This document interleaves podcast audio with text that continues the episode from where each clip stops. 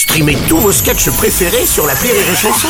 Des milliers de sketchs en streaming, sans limite, gratuitement, gratuitement sur les nombreuses radios digitales Rire et Chanson. La drôle de minute, la drôle de minute de Karine Dubernet sur Rire et Chanson.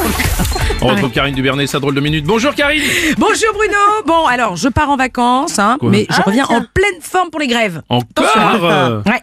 Oui, oui, Bruno, ça va durer un petit moment, hein, jusqu'à nos 62 ou 64 ans.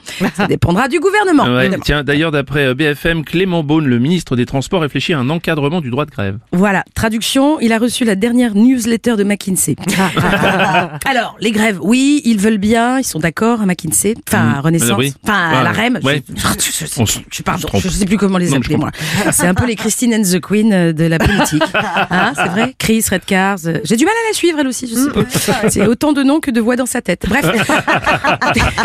fixez-vous, fixez-vous les gars, parce qu'en plus on s'en fout de votre blase. Bio de Danone euh, qui devient Activia, ça reste un yaourt fade. hein, voilà. Dit, voilà, Total qui est devenu Total Énergie, on n'est pas con, on les a reconnus. Hein Ouais. C'est comme Pepsi ou Coca, ça reste du concentré d'escroc, tu vois. Voilà. Mais si, ah bah si. Ah oui. 20 milliards de dollars de bénéfices en 2022, Ah ouais. Bruno. Pardon, hein. Celui qui se fait autant de blé pendant que le monde vit un début de troisième guerre mondiale, trois crises simultanées sociales, énergétiques et sanitaires, ça s'appelle comment? C'est un, c'est un quoi? Un profiteur? Eh, Il y avait aussi PDG. C'est pas mal. Ah oui, c'est pas mal, oui, j'avais pas vu. Bref, revenons à nos moutons, enfin à nos chèvres. Hein, parce que, euh, on parle du gouvernement. Donc ça, merci. Donc ça réfléchit à encadrer le droit de grève. Enfin, je dis ça parce que bon, on ne sait pas à qui appartient la main dans la marionnette, hein, donc je dis ça.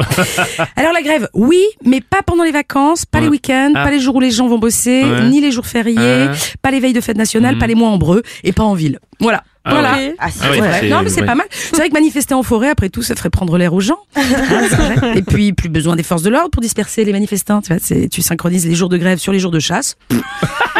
non Bah quoi? C'est vrai Ouais, c'est pas con. ah bah, je peux te dire qu'au premier coup de chevrotine, t'as plus un syndicaliste dans une fougère.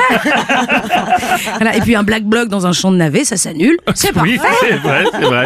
Tiens, d'ailleurs, en parlant de chasse, pour défendre sa passion Ah. entachée par les nombreux incidents Ah là récents, Willy Schren, le président des chasseurs, a déclaré avant de parler de chasse, on est des amoureux de la nature. Eh oui, eh oui, mais la nature morte, évidemment.